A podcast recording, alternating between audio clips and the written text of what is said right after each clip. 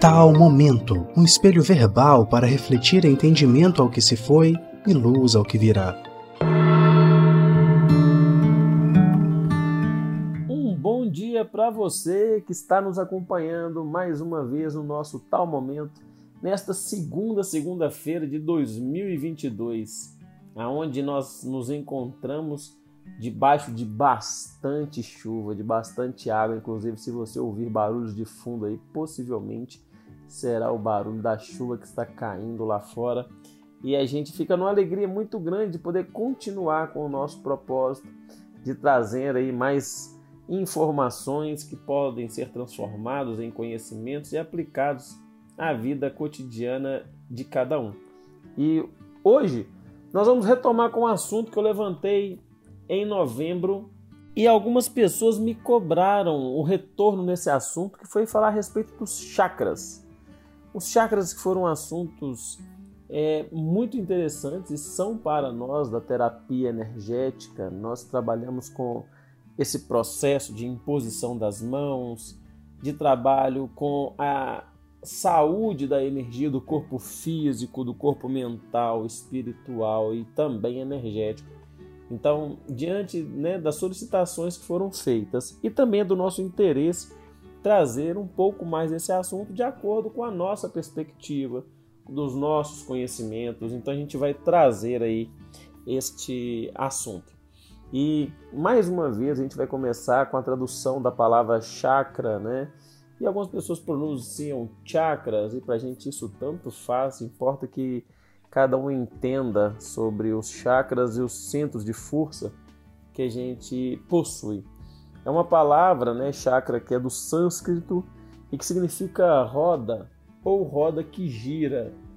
E foi dado esse nome para esses centros vitais, esses centros de força, uma vez que as pessoas que as visualizavam pelo, pelo dom da vidência, né, o talento da vidência, perceberam que eram como discos mesmo, rodas que giravam né, no seu eixo e muitas vezes eram vistas de maneira cônica, né, em formato de cone e que tinha uma ligação direta com glândulas endócrinas e também alguns órgãos internos.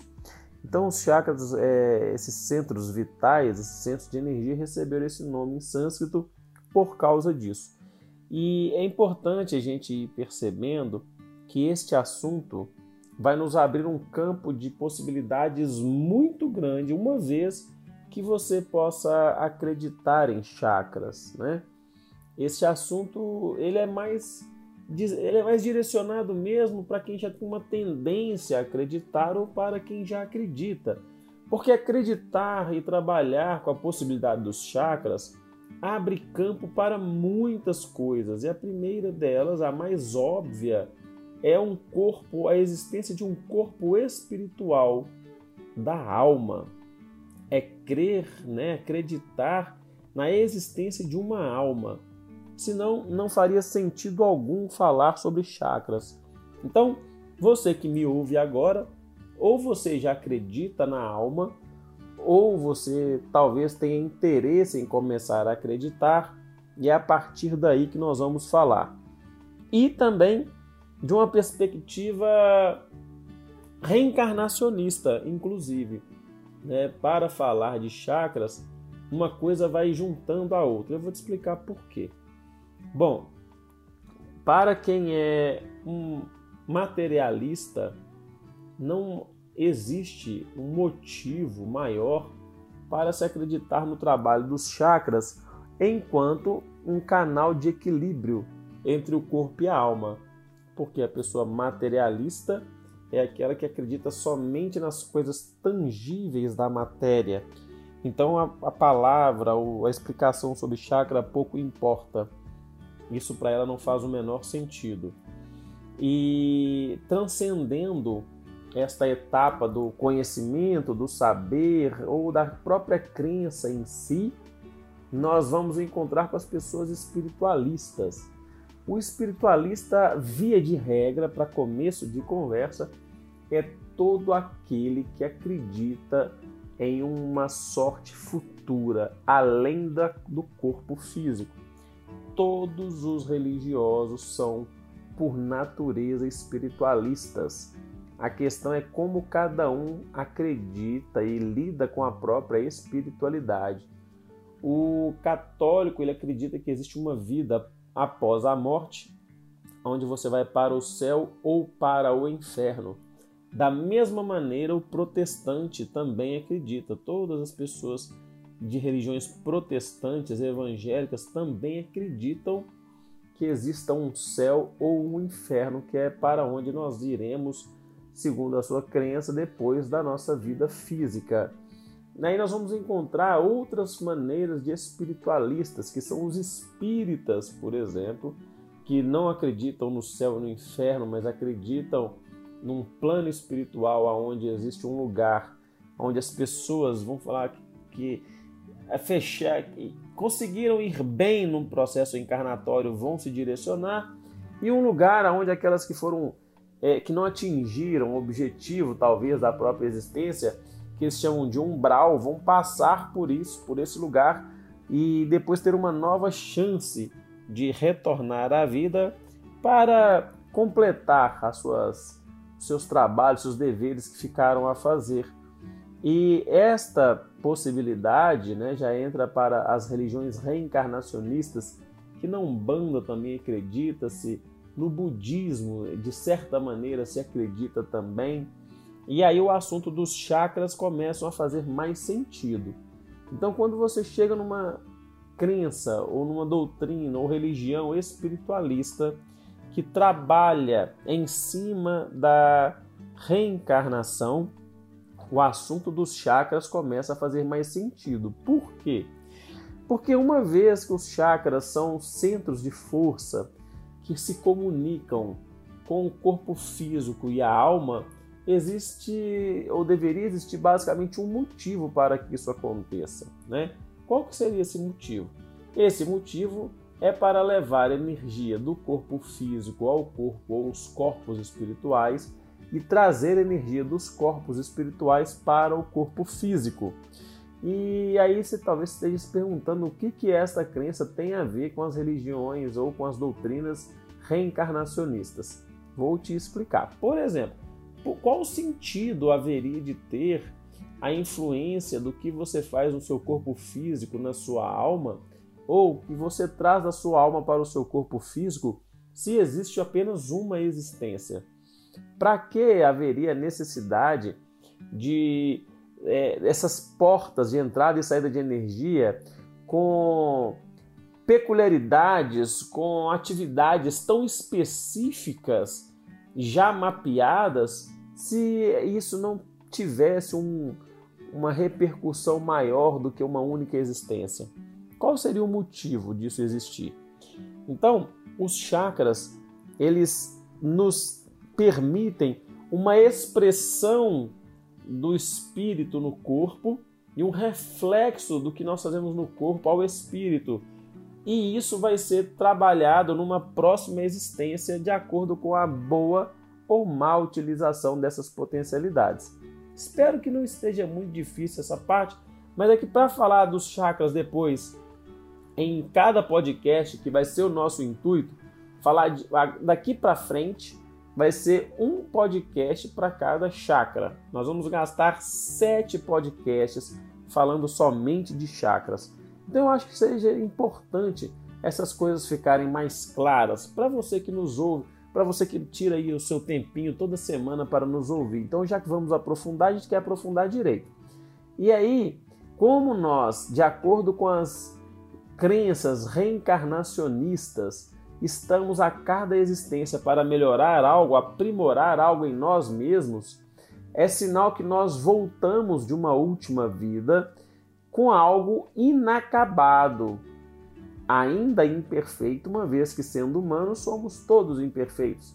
E dentro dessa imperfeição ou incompletude, sinais dessas marcas são dadas através dos próprios chakras, pela facilidade ou dificuldade em transitar a energia em determinados pontos do corpo físico, de se manifestar de forma saudável ou adoecida.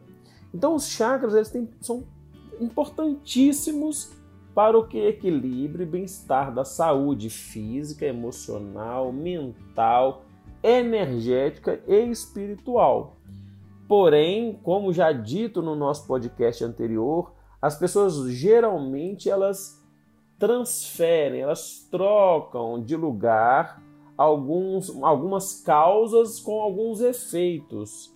O nosso, a nossa tentativa ao longo desses oito podcasts será tentar é, desmistificar algumas coisas e apontar outras em relação aos sete principais chakras que nós temos aí no nosso corpo físico, é, em contato com o corpo espiritual, corpo energético, mental.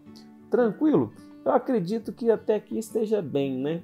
E aí, para que nós possamos é, dar continuidade a isto, né, a este assunto, é, já vou começar a introduzir aqui o assunto dos chakras, que a nossa introdução dos chakras já será o encerramento do nosso podcast. Então, nós temos basicamente sete chakras que já foram vistos, desenhados, descritos, é, mapeados por muitos estudiosos que vieram ao longo de centenas de anos, né, desde a China, da Índia, né, de vários várias culturas existentes, antigas mesmo, já vem trazendo para a gente essas informações. E aí nós vamos trazer dentro das nossas fontes de pesquisa algumas informações a respeito de cada chakra. Então, olha, sete principais distribuídos ao longo do corpo.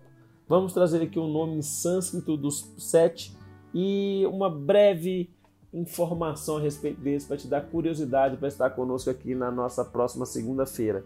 Então nós, nós vamos fazer a nossa contagem como fazemos normalmente nos cursos de reiki, nas explicações é, de palestras, workshop ou seminário em torno do assunto, a gente sempre começa de baixo para cima, né, dos chakras que são mais densos até os mais é, sutis.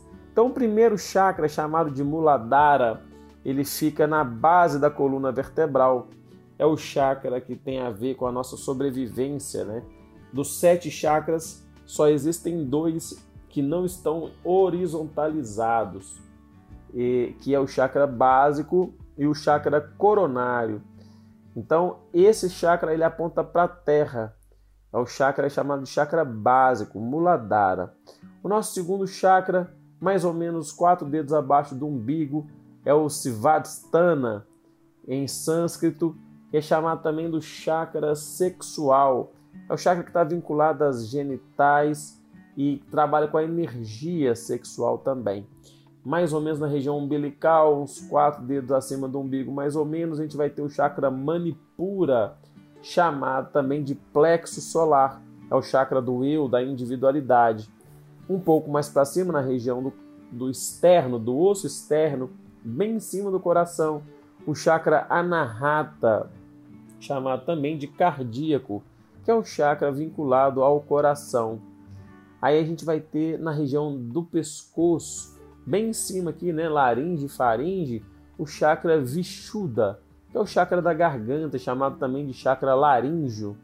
Nós vamos ter o chakra ajna, que está entre as sobrancelhas, também chamado de terceiro olho, né, o sexto centro de força, é muitas vezes chamado de o chakra da intuição, e também acima, como coroa, fechando o nosso assunto, nós temos o, o chakra chamado Sahasrara, que é o chakra da cabeça, né, chamado de coronário, o chakra da espiritualidade, chamado também de o chakra das mil pétalas, né, a flor, o lótus das, de mil pétalas. Isso porque na cultura hinduísta, principalmente, os chakras vêm sempre sendo desenhados de forma poética, como flores de lótus, cada flor de lótus com uma quantidade de pétalas diferente, e o chakra coronário vem sendo desenhado sempre com mil pétalas, uma vez que foi visto como se fosse uma flor de lótus de mil pétalas mesmo, né, na cor lilás. Esses são aí as, essa nossa apresentação dos nossos sete chakras.